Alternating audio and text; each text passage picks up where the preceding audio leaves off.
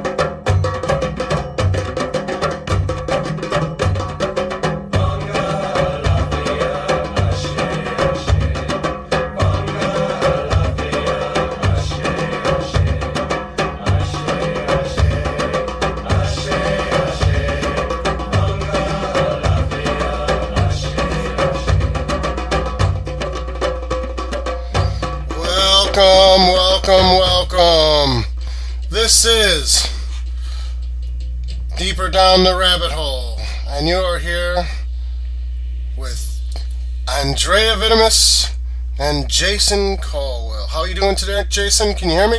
Oh, I'm great, and I'm trusting everybody's good and awake after those drums, man. Exactly, exactly. I'm ready to throw down, man. Can't we do a ritual right now? I don't know that I can get possessed and keep the radio going. Um, maybe we've done it before, not well. um, that was the Dragon Ritual drummers, and that of which Witch Doctor Doctor Utu is the main kind of headliner. Uh, before we bring him on for a second, uh, again we're again pimping. If people want to help with the show, we really could use your help. Uh, multiple people uh, who help out with the show usually started to, well, go to school. And uh, so we actually definitely need to help. Um, we're working out exactly what we need, but one of the things we're going to try to do in the near future is uh, we're going to sell some ad space to uh, occult, pagan, and metaphysical stores, and uh, we're willing to uh, give large commissions to people who will help us get that so we can pay for the actual cost of the show and the actual hosting costs and the extra internet bandwidth that we have and a whole bunch of other costs. I don't even think we have anything going on except for convocations in February, right? Where we're going to do a Ra and Set possession ritual type thing. But outside of that, well, I think we're kind of being quiet for the next couple months. Yeah, we're going to go quiet, man. But Ted, do not think it's not because we're not busy, because we are. No, because it's going to take three months to work out that ritual so that way we're up to par for convocation, so we can blow everyone away at convocations. You're supposed to, you know, like say, yeah, that's right, or something. Well, I'm looking forward to it, man. Yeah, okay, see. You know I'm hyped up for convocations. I know. I know, I know. Let me make sure this is, the chat room is going crazy, and there we go, so I can't hear it. Um, so I want to thank everyone for coming. I know we had a couple last week. We had to run a re-show. We're also looking for more guests. Uh, we'd love to hear people we want on the show. Um, we're, we're working with other people right now to bring in more staff people. Um, like I said, to also help us, really help us kind of with the uh, who's going to uh, do the author relations and getting people, basically, who's going to get the guests for us so that way we can uh, more or less uh, concentrate on what we do, which for me is writing books and uh, writing various materials and co-producing the show. So again, we do need your help. Uh, just email me, andreavitamus at gmail.com. And I, that's about it. do we have any other announcements? Nothing major. Just want to let people know you do not have to be published to get on the show, but we would like to see material. Yeah, we do need to see some materials, and for people for authors, we do need a reference copy of the books. And the reason we do that isn't because we're greedy, because God knows uh, we only have like about a thousand books in our combined libraries. Probably more than more than that, like three thousand. But the real reason is so we can have actually talk intelligently about your work. Yes, it helps you sell it. Yeah, essentially that's it. It helps us sell you. It, it helps us make the show good. Uh, and without further ado, um, that song was awesome. And uh, so let's bring our guest on. Uh, he's, you know, part of the New Orleans Spiritual Voodoo Temple. He's part of the one of the founders of the Niagara Voodoo Spiritual Temple, of course, in Niagara. Uh, you know, he's done concerts across the world. is is one of the most sought after uh, pagan artists. I don't know any festivals that that wouldn't welcome the Dragon Ritual drummers because well, they're kind of awesome, and uh, I've had the pleasure to see them at several festivals that I also was teaching at. So, uh, you know, sit by the fire, drink a beer, or in the case of some songs like that, go get possessed while you're dancing, right? So, without further ado, uh, welcome to the show, uh, Witch Doctor Utu. Well, yes, thank you for having me. Blessings and greetings. Blessings. So there we go. We, we, we kind of pimped you out as hard as we can. Well, that was an awesome song, by the way. So that was that was uh, Fanga, and it was it was great. It really did. That's uh, definitely a, an old standard. That's by no means an original from us, but uh, it's certainly our rendition of it. But uh, yeah, that's a that's a popular tune that uh, Babatunde Olatunji brought to North America, mm-hmm. um, that celebrates uh, welcoming, uh, you know, tribes and uh, people, villages when they would approach each other, they would sing that back and forth as a, a welcoming and as a as a greeting of trust. And uh, we actually heard it sang the most uh, at the Starwood Festival many years ago, and Ian Corrigan, a good friend, was uh, always singing that around us uh, when we would drum with him, and uh, we eventually decided to put that into our, our arsenal and uh, put our own rendition on it because it's such a it's got such a beautiful meaning. Awesome. See, see, wasn't that a brilliant choice for an opening song, Jason? Yes, it was. See, there you go. So, Witch Doctor Utu, were you into voodoo before drumming or drumming before voodoo? Drumming before voodoo and uh, long before voodoo. Um, uh, I was born in Scotland, and my father was a drummer in uh, a Prince of Orange uh, flute band. I don't know if anyone's familiar with that crazy cult of the Orangemen in Scotland, but uh, I grew up as my father was a drummer in that, and so I was six years old. I was in that band with him playing the triangle, and then moved up to playing cymbals, and then uh, always tinkered on drums uh, throughout most of my youth. I eventually did begin to play guitar a lot more, and, but around my mid 20s, uh, I delved back into drumming. World music was fascinating to me. Uh, I just loved the North African and Middle Eastern rhythms in particular, the trancing aspects of them. And then uh, I basically ran into uh, people that I ended up being in a tradition with for a long time that practiced Sumerian magic out of Texas. And they had a core of people there that used drums for the high magics. And uh, so I just fit right in, loved it. I uh, just kept uh, following that beat, following that beat. And it was many years after that that I began to drum for, you know, get invited to drum at ceremonies that, were honoring uh, Orishas or, or Loa. And, but mostly it was when I met uh, Louis Martinié and uh, Priestess Miriam, who were my teachers from the Voodoo Spiritual Temple about 12, 13 years ago. And uh, that's been my house and my pretty much uh, focus, and that's what's been to my introduction into the, the rhythms of voodoo. Yeah, New Orleans cool. voodoo in particular. Uh, So- by that American voodoo. Louis was your primary teacher then. Well, he is the spiritual doctor of the temple, and yes, uh, any moment uh, spent with Louis is uh, is cherished. I was just Yeah. in New Orleans and got to spend some time with him uh, back in August, and Oh, he's a great guy, man. We love him. yeah, indeed. And so, yeah, drumming for me was already uh, part of it, but as it just continued and continued, uh, started a pagan men's circle here in Niagara that was open to guys of different traditions, and and we were just uh, exploring the drum. It was just such a, a great thing for, you know, it was one of those things that was able all guys to get into and drum and give us something to do to, to you know work some energy and eventually like our men's circle here we were looking for something indigenous to to work with something that was just that we could make our own and we discovered that there was a myth in Niagara Falls right where we live of an ancient uh, water serpent that was honored and placated by the mound builders that uh, all through the Ohio River Valley right up into the northeast past where we live now here all worshipped uh, these primordial giant horned serpents. You know, some of the shamans they call them the meteor fire lizards, and they're usually horned serpents. And in the Cherokee Nation to this day, still they have a place for the one called the Uktena that carved the mountains of the Appalachians with his horns. And there was one that lived right here in the Niagara region that was honored, a rainbow serpent whose lair was literally beneath the brink of Niagara Falls. But when the Iroquois Nation, who were kind of like the Romans of the Native American history, they subjugated the entire Ohio River Valley, all the mound builders, kind of brought a new ideology and sort of put an end to that sort of archaic uh, form of worship. And in doing so, all the way up the areas that they conquered, they impl- impl- emplaced a, a myth of their sky god hero slaying a giant horned serpent and freeing a maiden. And so that is a myth right here in Niagara Falls of an epic battle of their lightning god slaying this huge horned serpent and killing it. But really, that Wow. just means that they were subjugating an ancient and a, a- more archaic form of worship.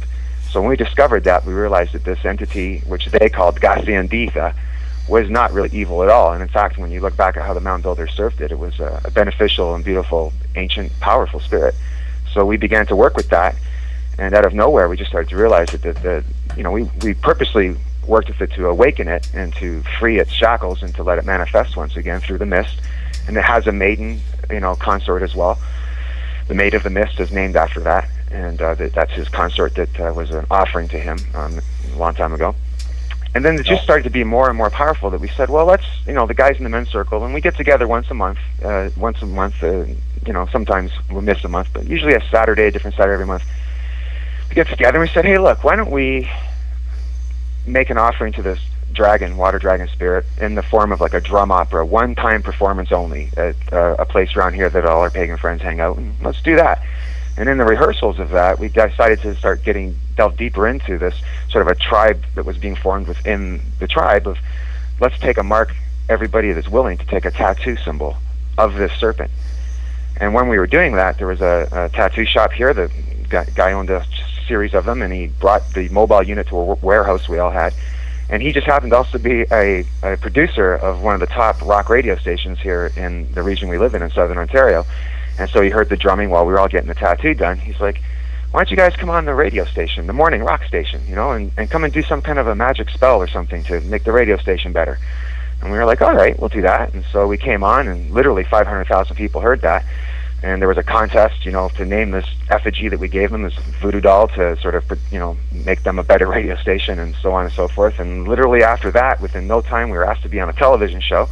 And then out of nowhere, we were asked to be on another radio show that had lots of people listening. So we said, hey, why don't we just record a CD and then, you know, and then that's it. Like obviously, this, this whole thing, the serpent wants a CD, and let's just keep doing this and see what happens. And literally, it's been 12 years now, and we've never looked back. And that serpent is, no matter what other deities or nations of spirits that we serve or that we make drum offerings for, or other temples or different religions that we've been asked to help facilitate drums, that serpent, which we call Hinun, is our primal focus. It's our primary power source, and that's you know every time we cross the border to go play in the United States, we are crossing right over his waters, so we get to pray to him at that moment. Most of our rituals, if we can, we get out to the brink of the falls at weird hours of the night, different times of year where there's not a lot of tourists, and, and that is where we do most of our magic. That is the serpent that gives us our rhythm, our power, and so whenever we go to represent anywhere we go, that's why we're called the Dragon Ritual Drummers. That is freaking awesome, man. Right, right. See, thank you for not like using a four-letter word, Jason. I didn't. I know. you were so close, though. I could tell. um, no, that is very, very cool. So, you've been touring around the whole, the whole world, basically.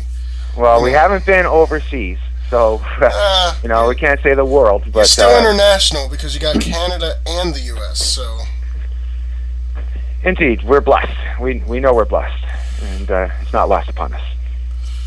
um, so one of the things is we, we've had, you know, lots of voodoo assants on the show, uh, but we haven't had somebody who really is that tied to huntar, and uh, which is is the Haitian word for drums. But uh, maybe you could tell us about what it feels like when you're in the groove and the spirits are coming down, and give us a story about that. Well, we we indeed in our shows like we have an arsenal of songs, and there's different places we'll play different rhythms. Um, and there are times within one show where we will perform um, rhythms that are from the New Orleans voodoo tradition, uh, some that are from the Ifa tradition, and uh, so we've actually even had people after shows, very few, but it does happen when people say like, "Aren't you concerned that you're playing these rhythms and people are going to get possessed?" And uh, you know, like, how can you play a Shango rhythm and an Ogun rhythm in the same concert, which we do quite often? And uh, you know, our the first thing we say, uh, assuming this person isn't really well versed in magic, is that we say, well, you know, there's plenty of drum troops from other parts of the world that play all kinds of music that honors ancestors and various spirits and deities. One just has to go watch the drummers of Burundi or, or the master musicians of whoever it is, these world music tribal drum troops are that perform these things. So, you know, it is what it is. It's it's an expression, and we're on, we're not necessarily doing a proper ceremony in our concerts where we're making offerings, and but we are singing to them, and and we do know that some of these spirits do bless us. They follow us. They are providing this manifestation and all this prosperity and this these opportunities that we get. Because again, our whole no one in our drum troupe is like a hired gun. We don't have people that are you know, top drummers that we've auditioned and brought in. Every member of our drum troupe has to be an attending member of our Niagara Pagan Men's Circle, and they have to be coming for a while, and then they have to take the tattoo. You know, it's a, it's a gang within a gang, right? And and so we have, you know, that's our colors is our dragon tattoo, and so I you know we I are a think- drum gang essentially. We we we, I we think realize just made it on the list for the federal government for the U.S. right there. Oh man, Oh. earlier, We're probably already on the list, but We're already on the list because we had to get visas for the first time in the last year, which was a nightmare. But yeah, the U.S. Department of Homeland Security actually found out who the Dragon Ritual drummers are, discovered that we were, you know, performing United States, and in our own defense, when we first started to get invited to play in America, we did call them and said, "What do we have to do?" And they said, "Do you have electrical equipment?" We said, "No." They said, "Just tell us where you're going."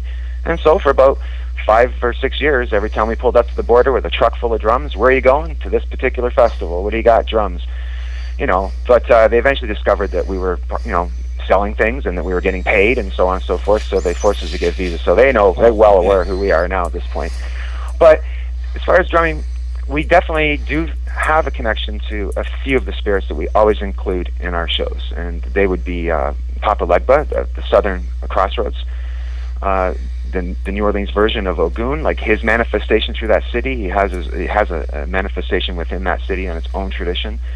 And Shango, from the Ifa tradition, is also a spirit that we are blessed with. Uh, we have people that are initiated to Shango, and one of our great friends is Prince Bamadili Bajawa, who's a Yoruba prince who now resides in Canada. He's a colleague and a good friend of mine. We do a lot of rituals together, which, from what I understand, might horrify some people because we literally do do ceremonies where we honor the New Orleans voodoo tradition and his uh, Yoruba lineage in the same tradition, in the same ceremonies, and we do it quite often nothing bad has happened.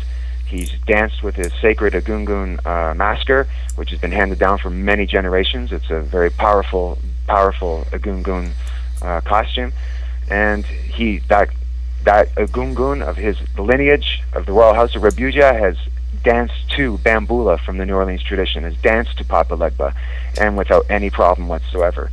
Now, we're not trying to say that they're exactly the same traditions, but we have done it together many times, and we performed concerts together many times. And so we're aware that when we're playing it, that we have to control the energies that we're calling forth a little bit. And we definitely do take some time the night before or the day before the show to have a little ceremony, to have some time, and to make sure that those of us that serve those spirits understand that it's good. But when other people also say, well, I think it was really wrong that you guys played those rhythms at the same time, you know, it happened in Florida. We were we were down in Florida uh, back in Beltane, and there was two camps there. People that were from Santeria and some people that were from some Southern Voodoo that really had a hard time with the fact that we had performed some of these rhythms: Papa Legba, Ogun, Shango, Bamboula, and some of these ones. And so they were like, "Well, how do you not know? You know, bad things aren't going to happen. Then neg- negative things will happen." It's like nothing negative is going to happen. First off, because we didn't perform a full ceremony, but secondly, we did honor them. And this whole trip, the fact that we got flown to Florida, the fact that we are doing what we're doing is all ordained. And so it's all good. The spirits have blessed us. They have allowed us to do what we're doing. And because we honor them and revere them properly with respect and love, and honor them with what we have that we can give them, which is our drum and our and our and our power, our ashe when we're drumming, that it is ordained, it's blessed, it's okay. So nothing bad's going to happen, or we wouldn't have been flown down there in the first place because it's all part of the giant manifestation of what we're writing. When we are hitting those drums, indeed, it is the most powerful magical tool that I guess I own, and every one of our members of our troupe would say the same thing. We obviously, our group is very eclectic. Within our men's circle, within our Dragon Ritual drummers members, there are, you know, several paths of people that you know have a certain you know lineage or a certain um, you know favor to a different pantheon or other deity altogether. But again, this is our order that we serve of the serpent, and it's all towards that serpent, its power, its manifestation, and so our drums are literally probably our most powerful magical tools. Whether we have ceremonial blades in some of us, or we have machetes, or we have staffs, or whatever it is that we use for other workings, our drums are literally our most powerful magical tools. And there are nights where we do see the ecstatic state fly across, and it depends on the crowd. And even sometimes mundane crowds that we've performed at just eat it up. They love it because we'll tell them what each rhythm is, And if we notice that this crowd is maybe kind of like not going to want to see a bunch of guys in white or tribal outfits, then we wear Hawaiian shirts, and all of a sudden we're the the tiki, uh, I, you know, tiki guys that pose no threat but seem to be playing tropical rhythms with good stories. And so sometimes they just respond, even more than the pagan crowds or spiritual crowds we play to. They just open themselves up, and the spirits that we're honoring, we're telling the stories, they manifest in that crowd. They manifest, and we see that. It happens all the time, and it's part of the lore that is with our troop. It's just reality. Something is being called up. We do revere and honor gods, and they do manifest. And that's pretty much why we get hired. Man, that's that's awesome. I mean, you are really like ecstatic about what you do, man. We love it so much. I'd be interested to hear interested to hear about the Sumerian high magic done with the drums. I mean, I, I never heard that before, and it I mean, I know voodoo uses drums all the time, and so does Ifa and, various Afro-Caribbean rhythms, but you know, I never heard that combination before. I'd be interested to hear about it actually, because I'm fascinated by that. Yeah, it uh, to me at first it seemed natural because I was at the time immersed and really fascinated by North African, Middle Eastern rhythms, and so obviously the the, the, the tradition uh, was recreated. Obviously, there's no buddy in Texas that's practicing magic that's been handed down from the, the, temples that were from those days, obviously. But right. there was still uh, a, a good understanding. There's people that were able to visit, the clergy that were visiting with uh, people who worked in museums and had access to to uh, tools, writings, and so we had a good lexicon that we were using, and and the type of rituals that we were doing were definitely being spoken you know, in the ancient Sumerian tongue, best it could be. But there are scholars that you, you, know you can learn that, and so we had people within the tradition that were, you know, at least marginally able to uh, use those words of power. And so to me, it seemed natural because if you think about it, like the drum is the most ancient instrument, and of course it was used in rituals in ancient Sumeria and Babylon. Absolutely, was used. It was used in you know the times of Jesus. You know the the, the, the frenzied rites on the in the in the river when John the Baptist is, is, is, is baptizing people, there was drums being played there. It's it is part of it. So, you know, it was later on I realized that okay, I guess you know it was just lucky that I happened to run into Sumerians. There's not a whole lot of those traditions kicking around, let's face it, but there happened to just be a drum, a drum presence in there, and there was a very very proficient drum uh, influence. Uh, some of those guys were my first mentors and really taught me the most uh, about how to drum in ritual how to play the djembe because I'm I'm old, eh? So I remember when the djembe showed up on the neo-pagan circuit because it literally did happen over the course of two years. People were playing bongos and congas and strange ashikos, and out of nowhere, you know, boom, the war drum got there, and that's just become what it was. And we were part of that when that djembe scene happened in the southern states and the pagan festivals. So once the djembe showed up, that's the horse I grabbed, and I've I've just ridden that that horse to to, to this day, you know was a good bet because I think that's the most popular type of drum in, in existence right now with all the at the pagan circles. Indeed, and we we play our drum troupe plays Remos quite often, you know, and I mean it's kind of hard to believe. It's not like we haven't contacted Remo and asked for a sponsorship, but they don't seem to think that it's uh, worth their while. But okay. we have played their drums. Here's what Remo. If anyone from Remo listens, you should give these guys a sponsorship right now we've go. invented we've invented things to play on Remos by attaching maracas and sticks with, with bells on them to hit those heads because they can be played anywhere. And we've indeed facilitated rituals in downpours and in blizzards and where nobody else would have been able to do anything. In fact, like many years ago, there was a, a, a voodoo festival that happened in, in southern Florida. It was it was interesting. There was a lot of people that were from the mem- many members of the New Orleans Voodoo Spiritual Temple came to it. Uh, some of my guys from Canada had already gone down to New Orleans, and then we all went over there together. There was people from Palo Mayombe there. There was people from Ifa and from the Florida Santerian community. And so all these traditions are being represented, and each night people were taking turns providing ceremonies for everybody and workshops to understand what, what is going on amongst the community and, and what the differences or more more uh, the similarities that we had and there was a couple of guys there that were actually quite horrified. Louis Martinié, myself, and our crew all had Remos. Now, for one, we they they can take a, a licking and keep on ticking. So if we're traveling somewhere and you drop your drum or whatever, they're indestructible. Basically, I've tried. I've kicked them downstairs and everything. They can survive anything. So there we were. this guy said, "How can you? Oh. How can you guys use those drums and actually think spirits would even answer that? They're plastic. They're disgusting." And I mean, the way this guy was talking, especially to Louis, I was just standing there listening and, and watching how Louis responded to this, and and really he just said, you know, it just that doesn't matter what your drum is made of. It's the spirit that is of you that you're drumming, and what spirit of the drum that enters the drum when you're drumming, and that is the one that in our tradition, in the New Orleans Voodoo Spiritual Temple, there's ritual to discover that spirit, to make it manifest, and so that you can name it, and therefore it will be attainable to you whenever you perform, whenever you perform a concert or perform a ritual. That's your that's your spirit. It comes through the drum, and it inhabits any material. But the funny thing was, at the end of that, the culmination of that weekend, a torrential downpour of biblical proportions came raining down, and they all had to put their natural djembes away. But yet the ritual continued, and the only people left standing was all of us with our remos, and it was fabulous.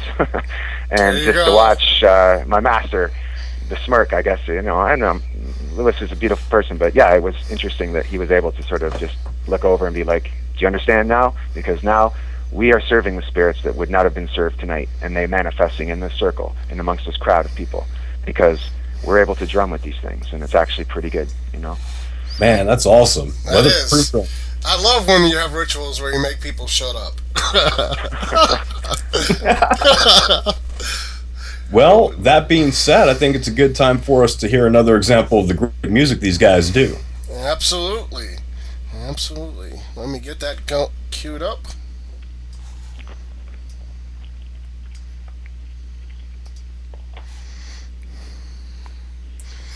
This is second. I had to hack the computer to actually do this, so it's going to take a second to build up. This is the Serpentine Seduction, uh, of course, by the Dragon Ritual Drummers. So, This is our throwback to the ancient, ancient Far and Near East. Yeah. I have had a chance to hear this actually live, so no, it's not live, but you guys get a chance to hear it on our show as well. So here we go.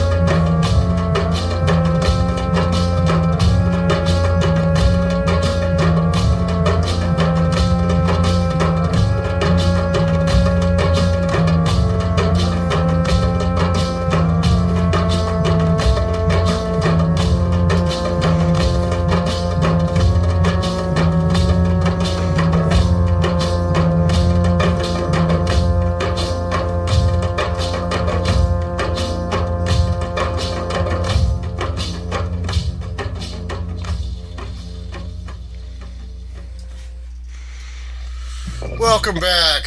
So that was awesome.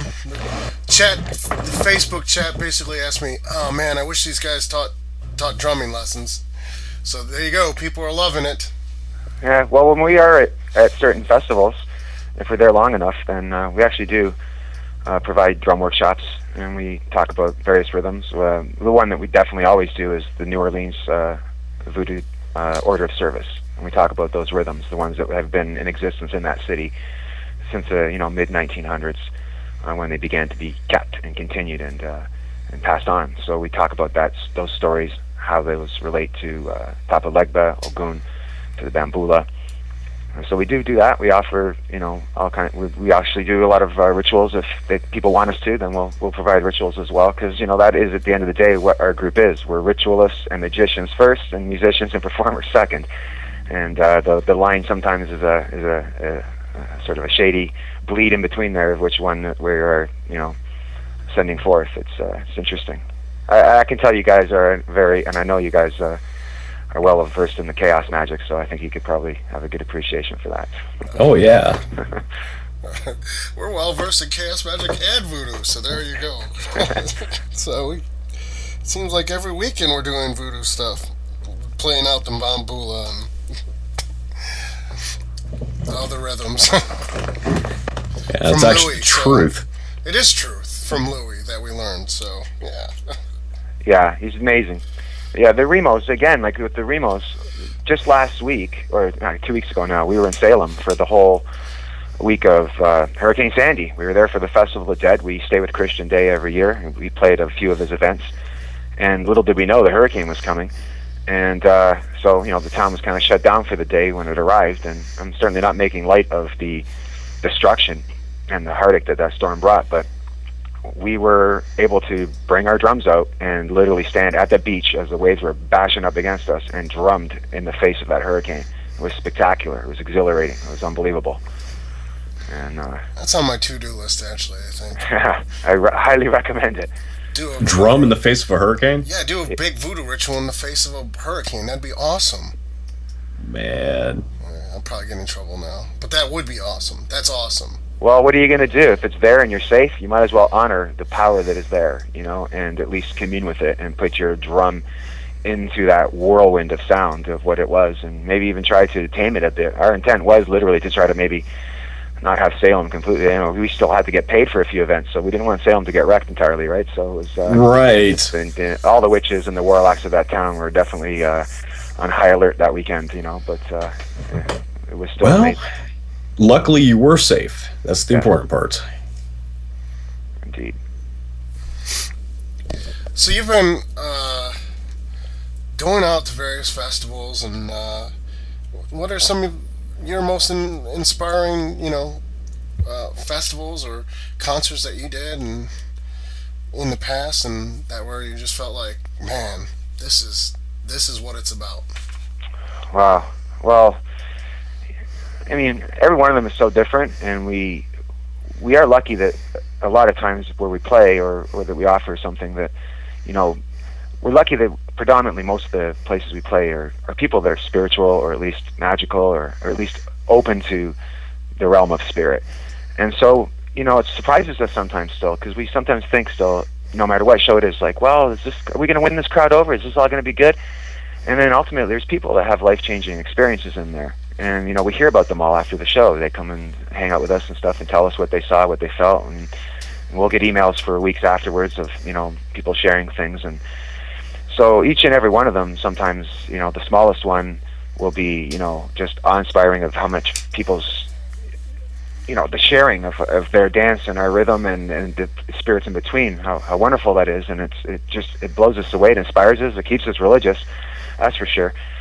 And then there's some that are just you know the because of the location and the exotic locale like you know we were you know Florida Salem like you know things like that. Just you know just the location alone you're already going to make the best out of it um, Brushwood has been such an amazing place to be able to play at for years and years. You know, that's a beautiful place and it's such a, an amazing property that's been going on for almost you know, 30 years, I think it is, that the Brushwood Folklore Center has been there. Of course, Wisteria, you know, we really enjoyed uh, our time at Wisteria a couple of times uh, just the strangest things, the strangest events. We were hired to play for the uh, Between the World's Gay Men's Weekend at Wisteria for their 10th anniversary because they knew about our our men's circle, you know, connection, and so they said we would like to have a men's group, you know, even if you you know your whole entire troop is not all gay or bi, but we want you guys to be there because you're you support male mysteries. And we got there and we were just blown away by that weekend, like the the the magic those guys do and how attentive they were to the show and just it was just unbelievable. Like every one of them was like somebody that is a is, is an elder or somebody who's a leader or, or an inspirer of their community, and just the power that was opened by drumming for those guys. We were just blown away, you know. And uh, so it's hard to pinpoint one particular one down. We've we've drummed at all kinds of places that have you know really kind of inspired us. Let's just say that. But uh, you know, there's there's been a lot. We're we're lucky. so breaking away from your love of the drums, is there any time when you're able to get into ri- personal ritual for yourself that that's not involving the drums, or the drums always incorporated? In our per- in my personal work here, sure. Yeah, we there's times where we aren't using a drum for our internal group magics. In fact, it's kind of funny when we in our group, the Dragon Ritual Drummers, because again we're we're you know like a an order within an order quite often our rituals amongst ourselves will only have one quiet drum accompanying because so much of our external work is with so much pounding sound that when we do go and hone ourselves in, it's it's quite silent, you know, other than our words and our song or or invocations. But uh, so the drum's not, you know, it's always pre- it's always present and they're always around us. But there are times where we do do rituals quite often where you know if it's within our group. Now, obviously, when I'm facilitating voodoo rituals, it's it's paramount. There's going to be drums and plenty of them, but uh, within our within our group, in the order of the Dragon Ritual Drummers, there are times where our rituals are actually quite void of drum because it's really the time that we're able to just channel our spirit and to be wherever it is, outside, inside, and and hone ourselves down, and to just you know recharge ourselves so that we can go and hit our drums, and uh, you know, so there are times that we aren't drumming. For example, just just recently, uh, we spent three weeks uh, working with Santisima Muerte in a way that none of us had as a group before. Now, a, couple of us have an effigy of her or two in their house and have for a while.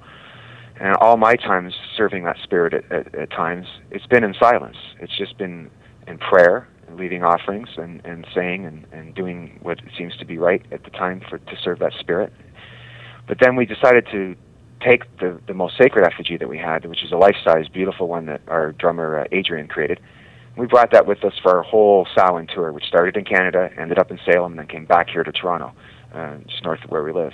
And that's the first time that we offered her drums on the level that we did, and that was unbelievable. The manifestation and the the the, the desire of Santisima Muerte to have pounding drums was so obvious that it's kind of funny, but our sacred effigy it got bought. Someone bought it from us while we were in Salem, and you know it was a hell of a price. And we realized that you know there was people in that city up until the previous times. I didn't realize there was people in the Salem witch tradition that were serving Santisima Muerte, but it seems that the spirit is manifesting right now. So for for those of us that get around a little bit, it's like in the last year, you just notice like wow, everybody is is uh, honoring the spirit right now, or at least trying to, or working with it. To the so point what happened, where, man? Did did you have a bid war? What's that? Did you have a bid war to keep driving the price of the effigy up? Yeah, yeah. We had a bid war, and then the night that we decided to, uh, well, whatever. It's it's no mystery. He's posted it. Christian Day, our host, is the one that bought it from us. And the funny thing is, is that night he bought it. He was waiting to go on coast to coast, and so you know he he was in you know hanging out with us in his in his place. He's usually sort of like keeps himself up there, chained away in, in the top of his house, but he was down there with us, and we we live with him when we're there. So as soon as the the transaction was done he's like, yeah, yeah, I'll mention you guys on the air tonight. And so not only did our effigy uh, become so desired that it uh, was bought uh, and gave us some extra prosperity, but then our name was, you know, whispered upon the, the, the, the airwaves of one of the most popular radio shows on the planet, right? And so, you know, we had one more performance that we had to do where we were supposed to have that. So when we got back, it was like, okay, well, now we have to build another one, like another life-size one that's got to be just as beautiful as that. They're not exactly the easiest things to build. Uh, you know, uh, you need a wedding, you know, a wedding dress, all the the skeleton, everything. So uh, yeah, Christian Day's uh, Facebook page. Uh, there's a picture of it. It's in his living room, standing beside a stand-up full-size coffin. So it's he's found a good home, and and he lives right across from a cemetery. And whenever we stay with him, we go out in that cemetery at night, and that's where we kind of hang out. And so we set her up in that cemetery, you know, because she was invited to the dumb supper, to the witches' ball, all the places we went. We set this effigy up and drums. So this is just the first time, even the years that I've worked with that spirit minimally, uh, that we offered her drums. And wow, like talk about you know instant desire and instant gratification. We were like, okay, drums drums for Santisima Muerte, should there ever be a cause, will be offered once again on a loud level. Okay, so so you found out that she really likes the drums. I've got to ask: Have you have you ever experienced a spirit that did not like the drums? Hmm. No. No. Um. No. Can't say as I have. Uh, certainly, we've changed. Like we've we've drummed for so many different types of traditions that have asked us to help them, whether and even to the even to Native American, like here where we live, and even actually down the states. There's there's a few different shaman, elders, people that were going to facilitate something. Said, "Can you guys drum?" Or you know, would you you know drum with us? We've drummed with the the local Native drummers here quite a few times. So when we do that, obviously we're using, you know, we have a huge collection of drums. So if we are needed to perform somewhere where hand drums are used or or you know there are no djembes and we do that. You know there's times where there's certain ceremonies that we drum for where you don't use our djembes we use congas and bata drums you know?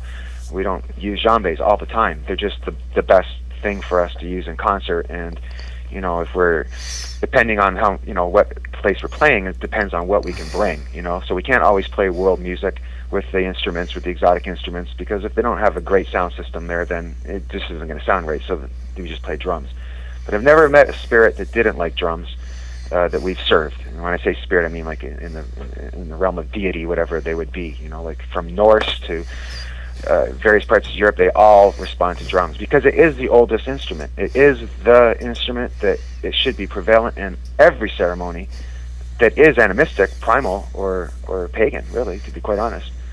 Mm-hmm. Oh, I believe it, man. Before there was any kind of string instruments, people were banning on stuff at minimum. Exactly. Exactly.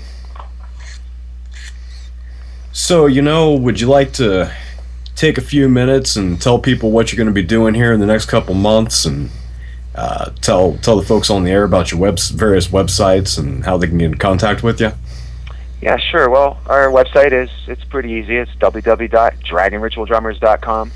Uh, we are on Facebook, you know, Dragon Ritual Drummers. Uh, people just need to pretty much type that up and you'll see it. It's the one with the picture of us. Um, we're on Reverb Nation. Uh, we're on MySpace, uh, if anyone even remembers that thing, but we still have an active account over there. MySpace? Yeah, Really? you remember that? When was that? You mean lock lock up and crash my computer space? Uh, yeah, man. tell me about it. But yeah, that's still active. So we're easy. Our, our website is the best place to go because that has links to all of our, our places. Uh, um, we, uh, links to our iTunes. We're on iTunes now. We, we were not on iTunes for many, many years. We were on it about five years ago for a short amount of time and didn't make any money from it. And so we got out of that. And people had to buy CDs from us, and that worked for us for a long time. But within the last few months, we decided to go back into that realm now and enter the mobile age. So we're on iTunes, but you can still buy CDs from our website.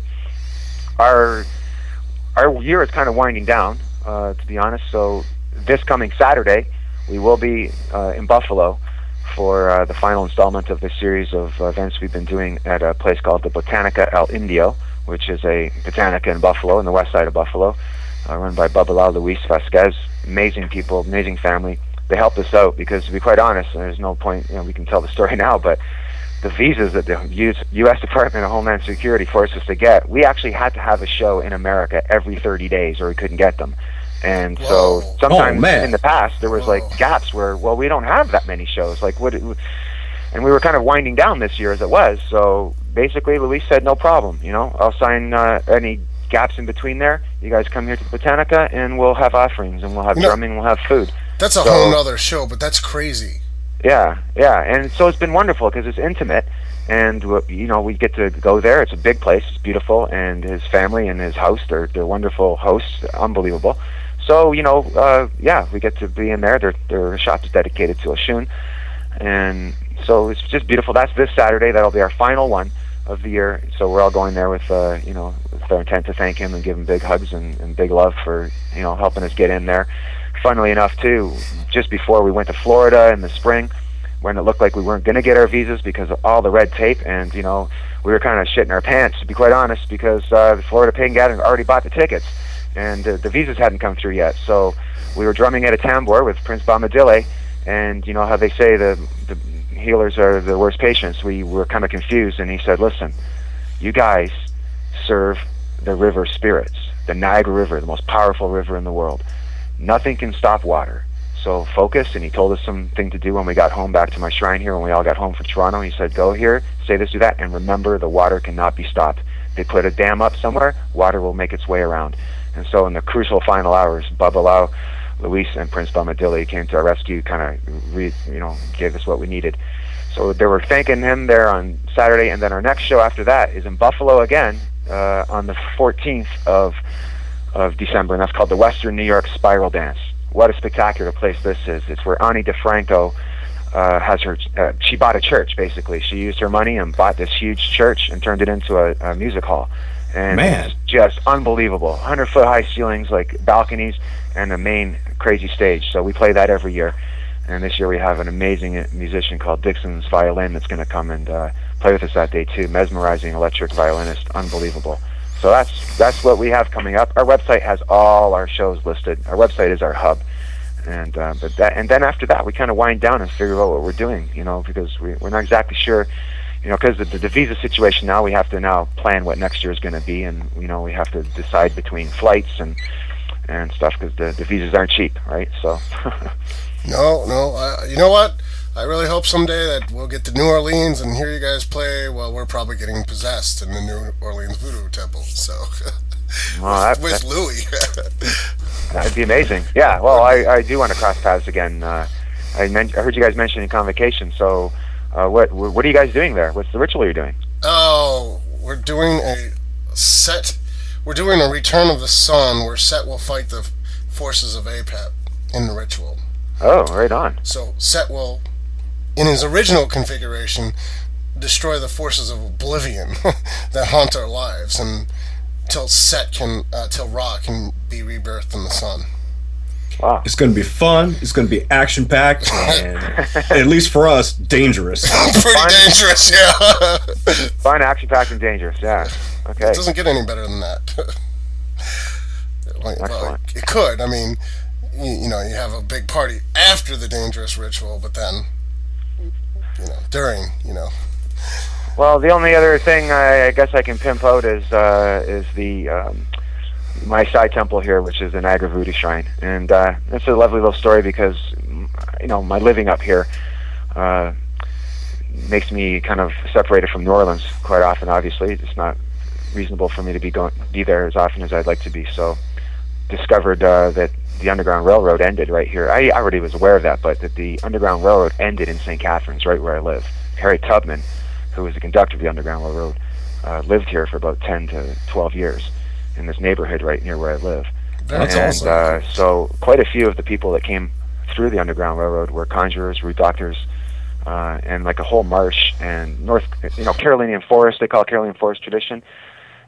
Since discovered in the last 10 or so years, there's other people that are part of this, and we've all united and, and you know, um, stayed in contact and shared ceremonies. So that's a whole other little part of North American conjure that discovered that was kind of fading into oblivion, which is sort of my side job here is to keep that pertinent because it's very, very animated. Lots of uh, spiritual songs, lots of hand clapping, um, lots of animal totemic powers, of course. Harriet Tubman was a diviner. Some of her descendants do still live here in this town. Whether they were adopted descendants or not, it doesn't matter. They're they're from her her bloodline. They they live here. They're friends, colleagues, and uh, lots of animals. She was a diviner, you know. So lots of uh, animal uh, magic was used for them to get through the swamps, through the marshes, you know, to get back to, to get to Canada, across the river, and get into freedom. So that's what we try to honor all those spirits and that whole. And so all of the rituals when we do those for the Niagara Voodoo Shrine, which is separate from the New Orleans tradition, is all about at the end of the ritual attaining freedom, you know, attaining a freedom of some kind and, and channeling the powers of Mama Moses, Harriet Tubman. And so that's why I live in the Niagara Voodoo Shrine, and that's what it's named after. It's named after the legacy of the Underground Railroad and the mystery of the North Star and and the journey it took to attain freedom from you know Delaware and Virginia right into the Niagara region in Canada. And that's uh, Awesome. Awesome. Hey, Witch Doctor Utu, please stay on the line. We'd like to talk to you a couple minutes after the show. Andrea, why don't you take us out with another one of the Dragon Ritual drummers, Gan Ban, and Voodoo beats? Well, this is probably an IFA beat, but I'm going to take us out with Shango to give everyone a boost of energy, hopefully. See you, everyone, next week. Enjoy the tunes. thanks, guys. Thank you.